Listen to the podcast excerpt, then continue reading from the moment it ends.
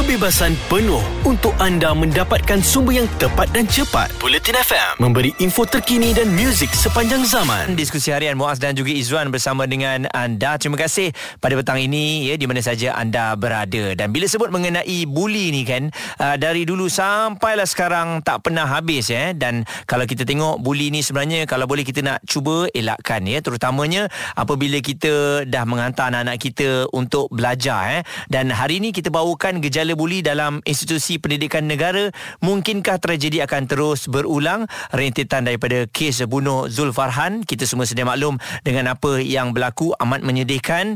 Dan masih lagi ada yang tak puas hati dan kalau kita tengok rata-rata komen yang telah pun diberikan ada yang bersetuju hukuman yang lebih berat harus dikenakan kepada mereka. Dan ada juga yang mempersoalkan buli ni perkara biasalah. Kenapa nak disusah uh, payahkan eh? Kerana uh, buli ni mungkin bagi setengah orang perkara perkara yang uh, normal untuk mereka. Tetapi tidak pada kita kerana buli ini boleh menyebabkan kecederaan boleh menyebabkan kematian dan yang paling kita risau juga membuatkan kita trauma untuk nak pergi belajar. Jadi bersama dengan kita hari ini Dr. Said Muhammad Said Abdullah yang merupakan pensyarah kanan bimbingan dan kaunseling Pusat Pengajian Ilmu Pendidikan Universiti Sains Malaysia. Terima kasih doktor bersama dengan kami. Dan uh, kalau kita tengok doktor ada yang menganggap buli ini adalah normal. Jadi adakah doktor mampu eh sebenarnya rakyat Malaysia membuang uh, budaya sebegini terutamanya dalam institusi pendidikan negara supaya perkara ini tak berulang lagi. Respon doktor. Uh, saya melihat uh, isu buli ini adalah isu yang sangat uh, lama diperkatakan semenjak dahulu lagi. Uh, ada uh, setengah individu yang menganggap bahawa buli adalah normal dan perkara biasa tidak perlu dibesarkan dan sebagainya. Uh, tapi bagi saya sebenarnya itu adalah satu tanggapan yang silap lah. Buli bukan perkara yang normal dan buli dia boleh berlaku dalam uh, insiden yang berskala kecil sehingga besarlah uh, yang serius. Jadi bagi saya uh, kita sebagai rakyat Malaysia perlu sedaya upaya berusaha bertindak untuk membuang budaya buli ini supaya tidak lagi berlaku tragedi yang sama uh, pada masa akan datang. Mm-hmm. Jadi kalau kita lihat uh, buli ini sebenarnya dia adalah satu uh, mungkin bermula dengan usik, gurau, kecil dan sebagainya. Uh, boleh berlaku di peringkat sekolah rendah, uh, peringkat sekolah menengah dan juga di IPT sendiri. Tetapi apabila dia melibatkan perkara-perkara yang mendatangkan kecederaan dan juga orang kata implikasi yang teruk terhadap emosi kepada individu, mm-hmm. maka ia ini adalah sesuatu yang perlu dielakkan dan juga perlu dianggap sebagai tidak normal. Mm-hmm. Ya. Baik doktor, selain daripada itu juga dengan apa yang berlaku ni, ibu bapa dah mula risau eh uh, bila ialah buli anak yang kita tinggalkan di tempat belajar ini uh, tak mendapat satu penjagaan yang sebenarnya yang betul ya. Sebab apa? Warden mungkin dah menjalankan tugas masing-masing tapi ada rakan-rakan lain yang membuli ni. Jadi bagaimana pengajaran dan juga persediaan yang harus uh, diberikan ataupun diletakkan oleh ibu bapa bagi melepaskan anak-anak mereka?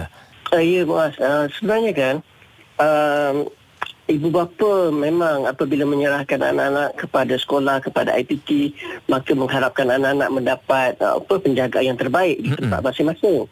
Uh, tetapi dalam keadaan yang sama, apabila kita lihat uh, bagaimana ibu bapa uh, perlu mempersiapkan diri uh, apa, uh, tentang buli ini sebagai pengajaran dan juga uh, persediaan kepada anak-anak mereka. Yang mm-hmm. pertama saya anggap bahawa uh, buli uh, uh, ibu bapa perlu uh, mengetahui bahawa uh, anak-anak perlu mengelakkan daripada terlibat dengan aktiviti buli mm-hmm. sama ada sebagai pembuli ataupun mangsa buli anak-anak perlu dipandu ataupun di dibimbing oleh ibu bapa dengan menjelaskan hak-hak mereka di sekolah dan juga di asrama apa yang uh, boleh apa yang tidak boleh dilakukan.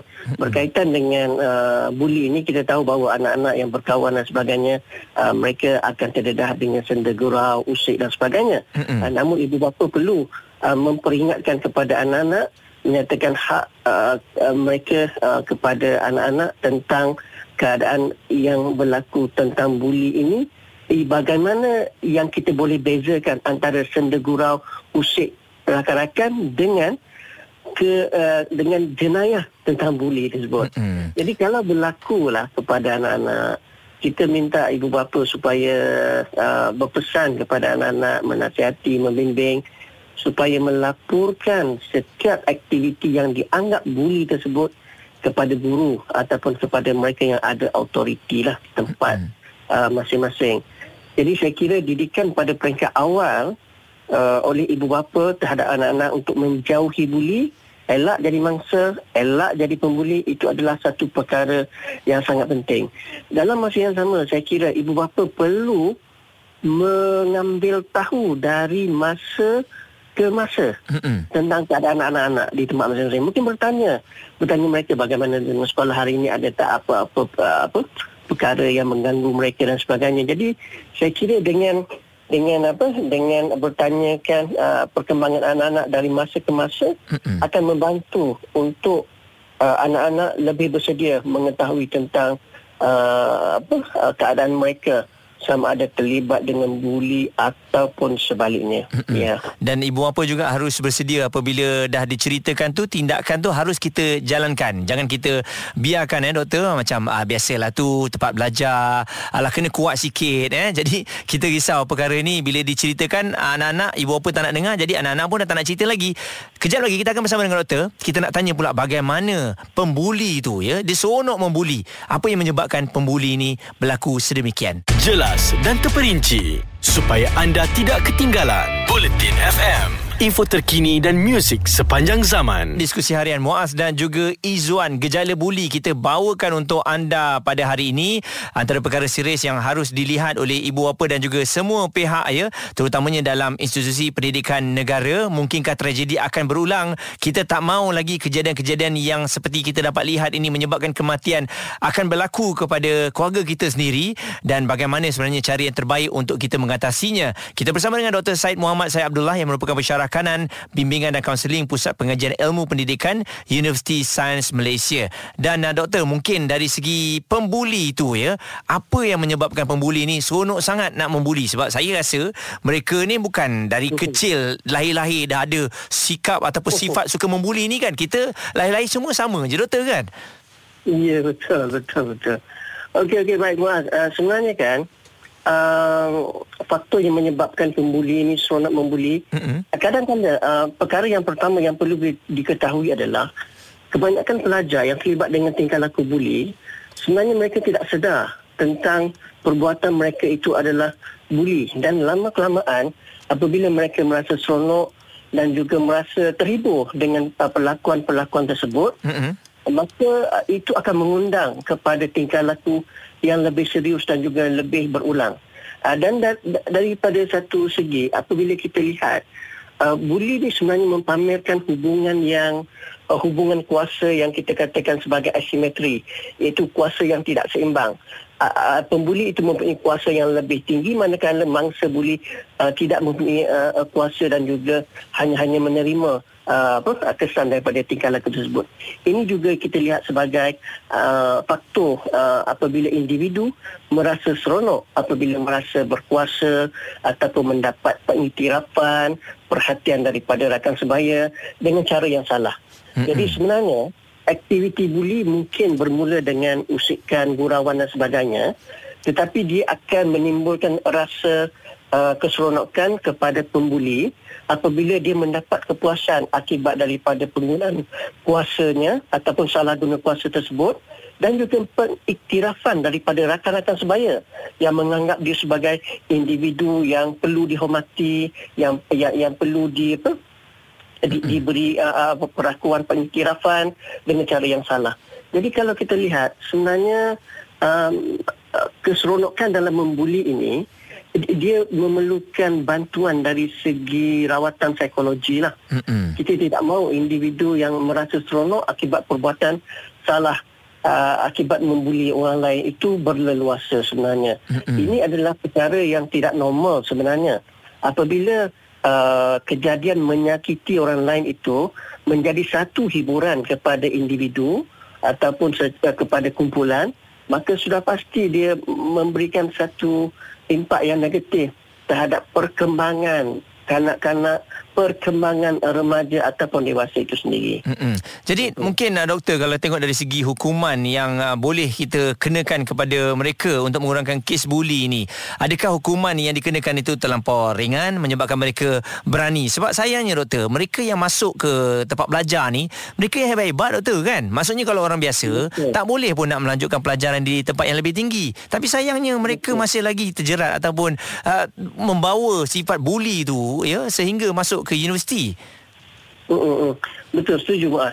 Sebenarnya kan, uh, mereka yang terpilih masuk ke IPT adalah mereka yang dalam kalangan yang baik, yang bagus dari segi pencapaian mereka. Okay, namun dengan tingkah laku yang buruk begitu, kita perlu lihat dan juga perlu bantu untuk bagaimana kita boleh membantras uh, kejadian buli ini di IPT khususnya. Jadi kalau tanya saya, hukuman uh, berat ataupun sebarang hukuman yang boleh uh, mengurangkan kes buli dalam IPT ini memang kita perlu lihat dan juga kita perlu kuat kuasakan dengan sebaik mungkin. Mm-hmm. Baik, bagi saya uh, pertamanya apabila pihak berkuasa mendapati terdapatnya salah laku buli tersebut, maka tindakan tegas perlu diambil.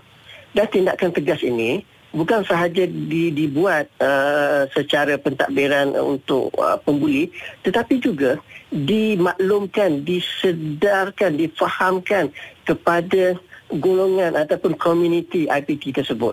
Okey? Bermaksud mahasiswa yang lain juga akan melihat bahawa Okey, apabila berlakunya buli maka tindakan tegas akan diambil. Dan oleh kerana tindakan tegas ini uh, diambil ataupun berlaku, maka implikasi kepada mereka tentang uh, pengajian mereka, tentang keberadaan mereka di dalam kampus dan sebagainya akan akan tergugah ataupun akan terjejas. Jadi semua ini perlu difahami, disedari dan disokong oleh warga komuniti IPT tersebut oleh semua golongan. Jadi uh, kalau kita lihat uh, biarlah uh, pembuli itu ber, bersendirian maksudnya uh, uh, tidak mendapat sokongan uh, uh, akibat daripada perbuatan itu. Ramai ataupun kebanyakan uh, warga kampus ataupun warga IBT sama-sama perlu mendukung dan juga menyokong sebarang tindakan tegas yang dikenakan kepada Uh, salah laku ini uh, mereka yang membuat salah laku buli ini. Uh, hubungan antara sesama pelajar itu sepatutnya lebih harmoni dan juga berlaku dalam keadaan uh, sebagai mentor dan menti pembimbing kepada uh, uh, pelajar yang lain. Jadi kalau kita lihat di sekolah kita ada PRS pembina rakan sebaya.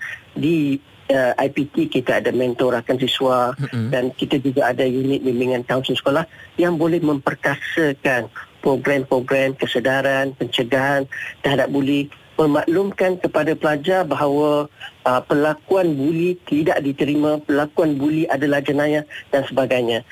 Dan uh, saya kira uh, antara yang berperanan uh, dengan penting adalah uh, iaitu komuniti masyarakat itu sendiri itu pelajar-pelajar ataupun penuntut-penuntut itu sendiri. Mm-hmm. Ini adalah peranan kita panggil dalam dalam ekologi buli kita panggil sebagai bystander. Bystander ini adalah individu yang melihat, menyaksikan, mengetahui tentang tingkah laku tingkah laku buli ini, bagaimana mereka perlu berperanan untuk melaporkan ataupun untuk meleraikan ataupun untuk menyelesaikan perkara buli ataupun tingkah laku buli yang yang berada di sekeliling mereka. Baik. Jadi saya kira dengan uh, adanya usaha yang bersepadu daripada semua pihak kita dapat uh, meminggirkan uh, pembuli ini biar mereka keseorangan dan kita bersatu hati untuk membantras buli.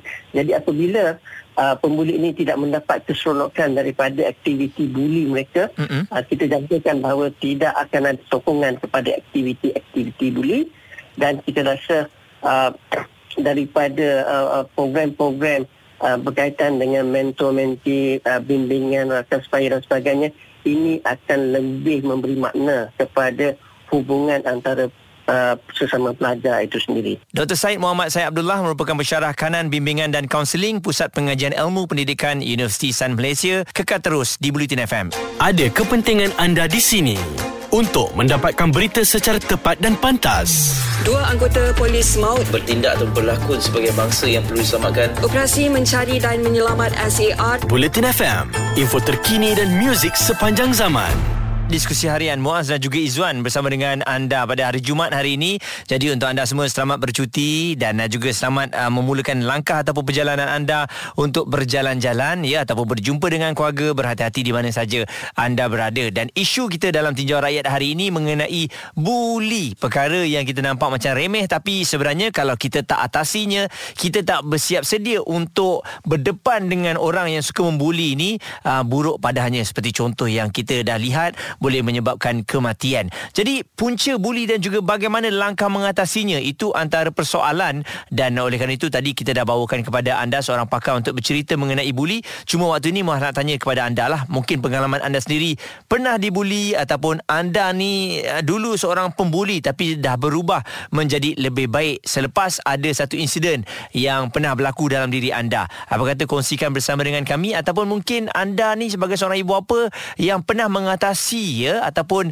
uh, berdepan dengan situasi buli anak anda dibuli kat sekolah apa agaknya perkara yang akan anda lakukan? Satu dengar dan juga pergi berjumpa dengan cikgu ataupun dua dengar dan juga pergi berjumpa dengan pelajar yang membuli anak anda tu. Dan adakah apabila anda dah berjumpa dengan orang yang buli anak anda tu dah bagi nasihat ataupun mungkin kita kata gertak ya kita takutkan dia uh, lepas tu dia berubah menjadi baik ataupun sama je ataupun lebih uh, tinggi lagi atau ataupun lebih jauh lagi kita berjumpa dengan ibu bapa yang membuli tu. Kadang-kadang ibu bapa itu sendiri tak percaya anaknya seorang pembuli. Itu masalah yang berbeza. Jadi bagaimana agaknya? Jom kongsikan bersama dengan kami dalam Tinjau Rakyat. Kita nak tanya pengalaman anda pernah dibuli ataupun kita ada langkah-langkah ataupun anda ada cadangan cara untuk mengatasi budaya buli ini dah lama sangat. Kita harapkan untuk masa-masa akan datang ni apabila pelajar-pelajar belajar pergi masuk uh, IPT ya, uh, dah tak ada lagi dah kisah mengenai buli. Semua orang nak pergi belajar.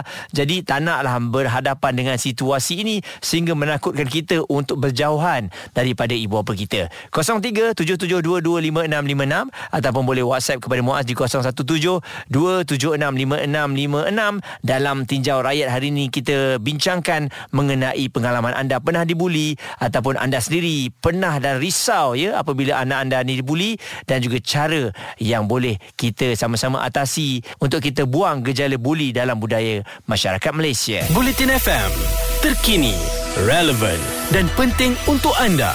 Info terkini dan muzik sepanjang zaman. Bulletin FM. Hari ini dalam tinjau rakyat kita cerita mengenai buli yang sama sekali kita tolak ya dan kita tak nak budaya ini berterusan sama ada di peringkat sekolah dan juga IPT. Ini yang sangat mengecewakan kita. Sepatutnya pelajar-pelajar ni pergi belajar tapi semua nak jadi gangster, nak jadi hebat, aa, nak buli orang lain ya. Tak kisahlah kalau sini-sini ni dulu kata nak suai kenal, kena ada ragging dan sebagainya. Dah tak payah kot sekarang ragging boleh cara yang berbeza. Maksudnya nak berkenalan tu mungkin dengan cara yang lebih baik, lebih saya rasa keakraban tu akan terjalin. Sekarang ni dah ada media sosial. Jadi buli-buli ni kita kena tolak sama sekali. Dan respon yang telah pun diberikan menerusi media sosial kita di Twitter Bulletin FM antaranya kita ada Ai katanya. Saya ni dari umur 13 sampailah 23 duduk asrama pernah tengok semua. A yang dibuli hidup resah sepanjang masa bila dah besar jati diri rendah. Dan B si pembuli masa tu je rasa best bila besar akan menyesal. Lagi-lagi bila dah ada anak-anak sendiri. Nak minta maaf balik dengan member segan dah. Manakala Apis pula katanya pesanan saya kepada pembuli yang pernah buli budak-budak lain, tiba-tiba dah tua nanti korang rasa insaf, solat tunggang terbalik, better cari balik budak yang korang buli tu. Minta maaf, banyak yang tak maafkan korang. Si pembuli, manakala Faris pula katanya semoga anak-anak semua jadikan kes Zulfarhan ini sebagai iktibar ya. Buli dan ingin jadi gangster boleh menjadi punca berlaku pembunuhan sekaligus dihukum mati. Kesian mak bapak anak kena hukum mati, keluarga orang benci benci, malu dapat, punca buli, sia-sia je hidup. Jadi itu respon yang uh, diberikan. Memang betul apa yang dikatakan, ibu bapa yang akan menanggung malu eh. Nak menjadi gangster sangat sampai buli orang yang lemah. Ah tu yang kata kadang-kadang si pembuli ni dia tak nak buli orang yang sama terror dengan dia.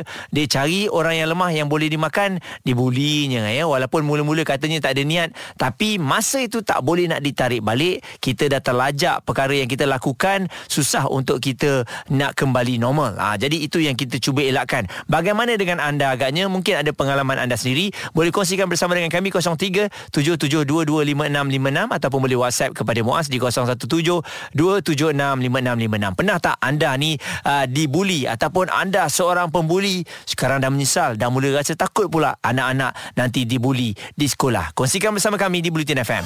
Kami positif memberikan info yang anda perlukan.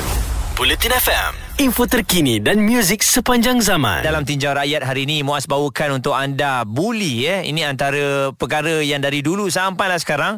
Boleh kita katakan daripada zaman mak kita, ayah kita, abang kita Ada je bully eh Sama ada teruk ataupun tidak. Cuma mungkin dalam keadaan sekarang ni Kita cuba kalau boleh tak nak dah ada bully ni. Kalau kita tengok punca bully eh Kalau yang secara mudah untuk kita fahami Adalah eh, yang pertama kegagalan ibu bapa dalam mendidik anak-anak. Yang kedua pengaruh televisyen dan juga media mungkin dan yang ketiga kelonggaran disiplin di sekolah maupun di rumah ya. Mungkin juga ada di antara kita yang pernah dibuli dan kemudian bangun dan juga bangkit untuk lebih kuat dan kemudian kita tak sedar yang kita juga jadi pembuli. Dan respon yang telah pun diberikan oleh rakan-rakan kita menerusi media sosial di Twitter Bulletin FM antaranya Kamarul katanya saya pernah dibuli ketika menetap di asrama sekolah antara tahun 2008 2009 form 1 form 2 lepas serik kena buli saya putuskan untuk tidak tinggal di asrama meskipun kekal bersekolah di sekolah yang sama. Sekolah saya adalah sekolah agama menengah asrama harian. Manakala Khalid kata saya salah seorang mangsa buli. Pernah dipukul tapi ada senior saya dipukul beramai-ramai bila dia masuk dom bertubi-tubi kanan dan kiri tendang pukul dia sampai retak tulang. Sekolah minta ibu bapa rahsiakan sebab nak jaga nama baik sekolah agama. Ha, jadi itu respon daripada Khalid.